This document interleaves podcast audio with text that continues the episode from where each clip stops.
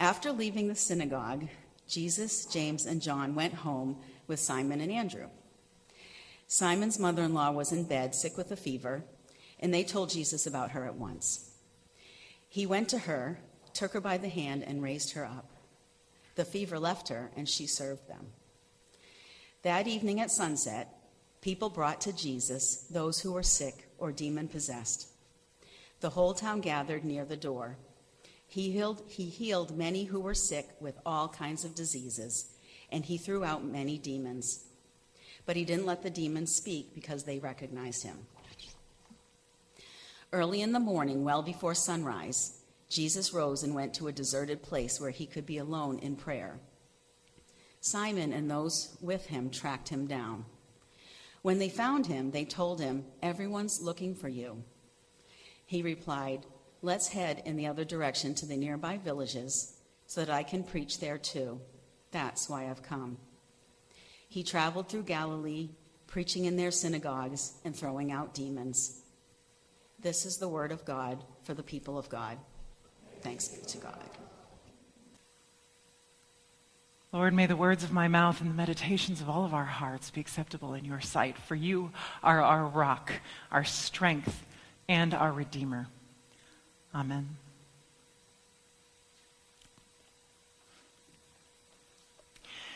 I'll freely confess that there is a, a need to read and reread or listen and re listen to this scripture reading today.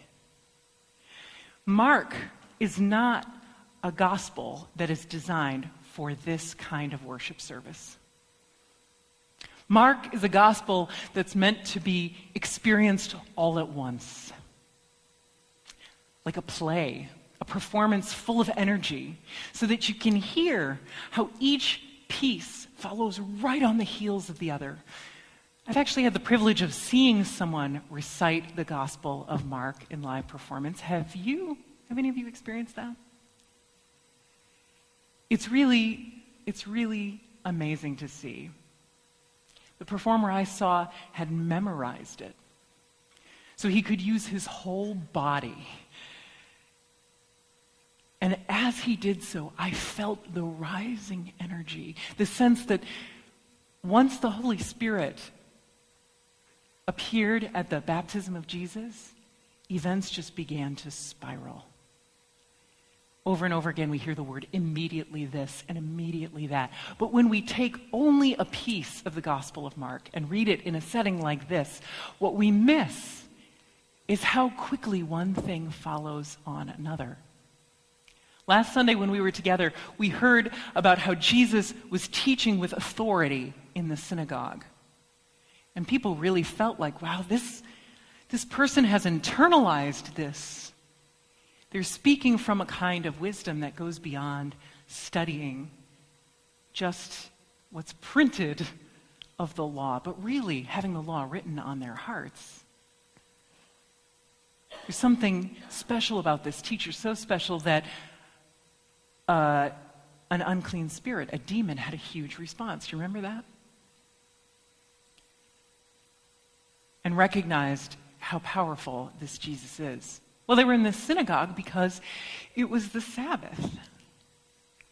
And it was the time when all other kind of effort is ceased so that the people are free to dwell in their relationship with God. That's why Jesus and his followers were in the synagogue talking about what mattered to them, talking about God, because it was the Sabbath.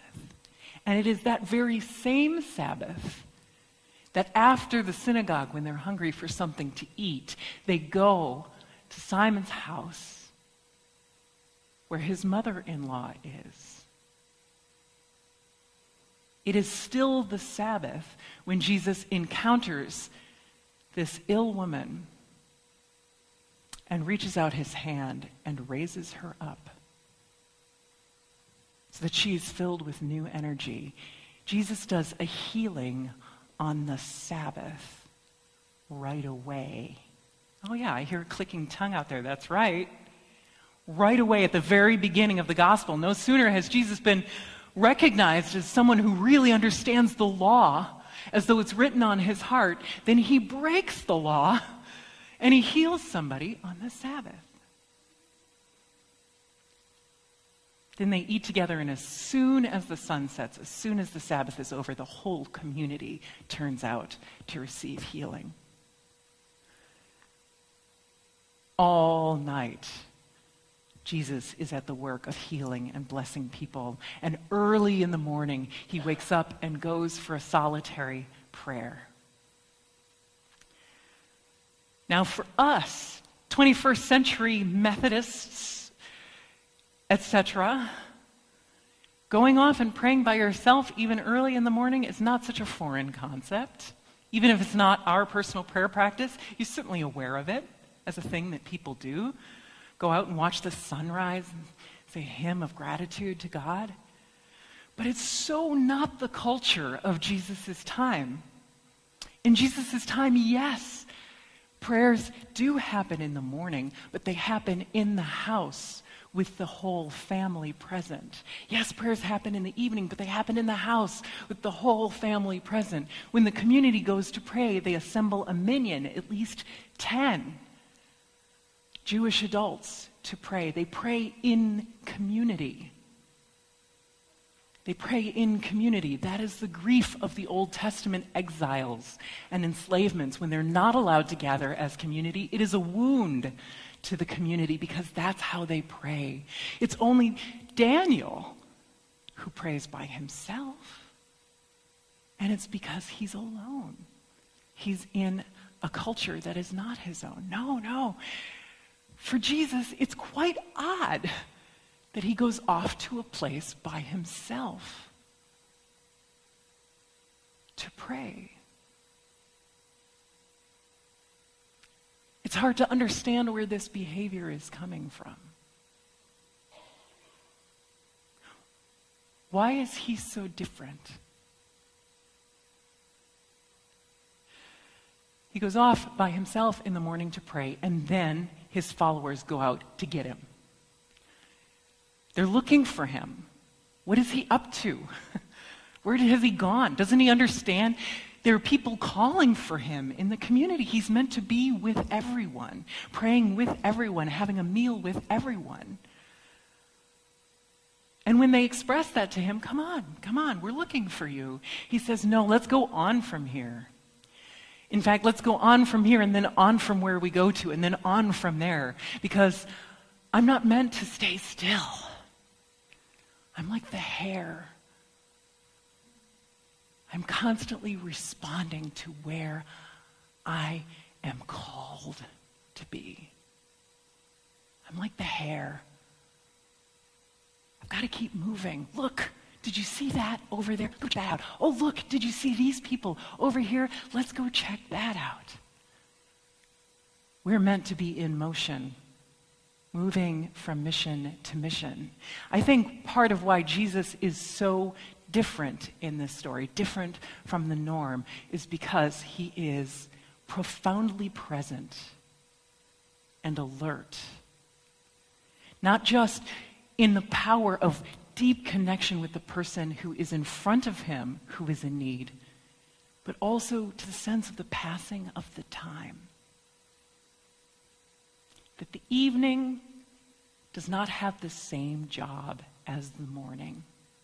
And when a new day dawns, there's a new adventure in wait. Jesus is profoundly present, but that doesn't mean he stays still. as I reflected on this story and what it means for um, how we be the people of God, it caused me to think a little bit about how discernment and the work of ministry are related. As I announced before the worship started, we're going to be in a season where I'm going to be inviting you to come and think deeply with me. Open minds and your senses and try to discern the movement and will of God for us here in this community at this time. And there's a lot of contemplation and examination in that work. It requires patience consciousness over time. But if we have any hope of translating our vision into mission, the ministry that we engage in and do, both inside this church and beyond this church in the world, we're going to have to be able to make a shift between discernment and ministry. We're going to be, have to be able, in our discernment, to imagine the adventure that begins in the morning. We're going to have to be able to be present not only to what has authority in our hearts and has had in our tradition and in our witness, but also be alert to what's right in front of us. The possibility, however transgressive it might seem, however odd or new it might be. We need people and gifts for a transition from discernment and ministry for a change of pace. Throughout this series um, in Epiphany, I've been talking about the ways we can understand the diversity of ways we are oriented as people and understand that we're all welcome at the table in that diversity. Those of us who are tortoises and those of us who are hares, those who are more focused on making sure the process is good, and those who are more focused on making sure that the people are whole. All of that is intended and included in the imagination of God and around the communion table. And who I'm talking about particularly today is those people who move fast, who move fast like the hare, who run ahead of what's normal, who spark when an adventure presents itself, and who also extend a hand to raise up those who are ailing The people who care about people and move fast. The people who plan the party, who hang the streamers, who bake the cake, who send out the invitations, say, let's have fun. Yes, let's. As my mind uh, was open this week and I was thinking about the tortoise and the hare and this spark of energy. I was thinking about a time when I um, had the opportunity to visit Japan in college. And we got very little time to study the culture, but just a little bit here and there to be aware of things, and then trying to be really present and absorb what we saw and heard while we were there. And one of the things that I absorbed, whether this is actually important or not, I have no idea. But one of the things that I absorbed is as we wandered through the marketplace, there were lots of incidences of t shirts and other items printed with things that looked like English sentences but weren't quite. That seemed like a really popular form of art. And it was fun to look at them and try to imagine now, what if this was exactly on purpose? What would I be able to see in this? This surprising mashup of words, not quite in the order that I would place them, apostrophes in inventive places. And one of um, the shirts that I was actually given as a gift was not in English, it was in Japanese characters. And when I asked the host who was giving me this gift what it translated to, she gave me an answer that required the same sort of curiosity and creativity. She thought for a long time and she said, It means let's. Let's. L E T apostrophe S. Let's. I've never been able to forget it. Let's is a word in my background speaking English that only comes up when somebody has a great idea. Hey, let's go to the movies. Let's. Hey, let's have a pizza. Let's. It's a word of enthusiasm and joining in, in recognition and affirmation. It's a word that indicates a moment in a connection when someone has been willing to make themselves foolish by proposing something, and their partner has chosen not to make them feel foolish, but to join them in the fun. Let's. Let's play. Let's. Let's play. Let's. When Jesus reaches out to Simon's mother in law and he lifts her up, the word that's used for what happens next is ministry. What happens next is Simon's mother in this story, in this way that Mark tells a story of rising energy, of kind of spiraling action and growing intensity. She doesn't stop to pray. She doesn't go out to her community and have everyone see her and talk to them. She becomes a deacon. She joins the ministry. She becomes a disciple. Ailing, lying abed, Jesus reaches out her hands to her, his hand to her. He lifts her up, and her response is, Let's. Let's. In Mark, at the crucifixion, there's an indication that there are women there standing far off, watching all that is happening. When so many of the other disciples have been dispersed, dismayed, there are women there, and not every one of them is named. It is possible that one of them was her. Let's, let's. The sobering truth about um, these people, this energy that we are talking about, this gift of God, this intention for the kingdom of God, is that this quadrant of people, and I'll explain a little bit what I'm talking about in terms of people oriented and fast paced. This is based on a bunch of data that was collected about Americans, behavioral types.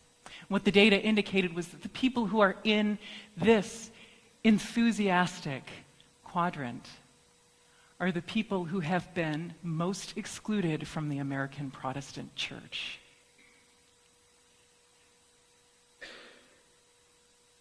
Because so often, the way we have practiced our religion is to say, slow and steady wins the race. Rather than looking at this story and saying, maybe it wasn't about who won anyway. Maybe it was never about who won.